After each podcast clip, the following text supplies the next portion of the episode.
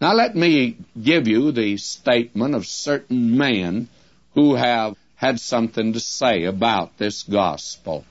Origen said, the gospel is the consummation of the gospels as the gospels are of the scriptures. Someone else has called it the heart of Christ or the spiritual gospel, and in Europe it's called the bosom of Christ. And Jerome said, John excels in the depths of divine mysteries.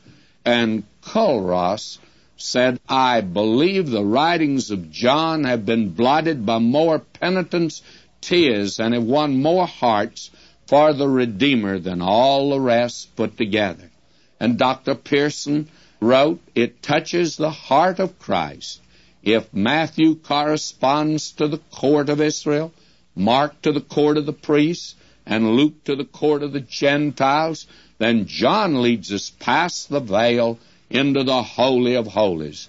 And D.A. Hayes says, as we read, we are assured that here at last is the worthy and adequate picture of the life of Jesus among men. Now, the deity of Jesus is the paramount purpose of this gospel. The messianic character also holds priority. And it's stated in John 20, 31. And I guess this would have to be considered the very key of the gospel. Many other signs truly did Jesus, which are not written in this book. But these are written that you might believe that Jesus is the Christ, the Son of God, and that believing you might have life through his name. And I like to also, as I've already mentioned, John 16:28, how wonderfully that describes the gospel. I came forth from the Father and am come into the world. Again I leave the world and I go to the Father. God became a man.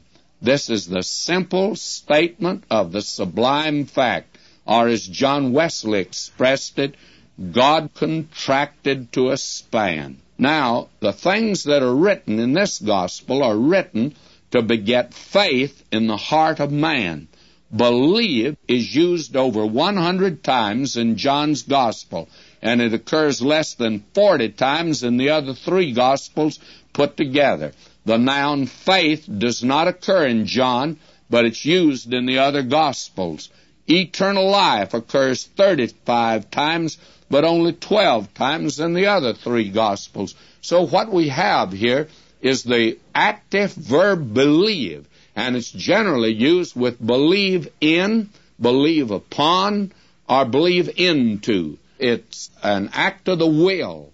It's not something that is static. It doesn't mean to nod your head and give an intellectual assent to the facts of the gospel. It means that when you hear the facts of the gospel, you recognize that Jesus died for our sins according to the scriptures. And that means that you trust Him as the Savior who died to pay the penalty for your sins.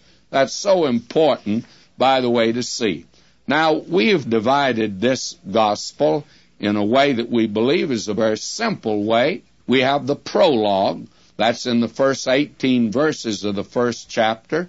Then we have the introduction in the rest of the first chapter. And then beginning at chapter 2 through chapter 12, we have the witness of works and words.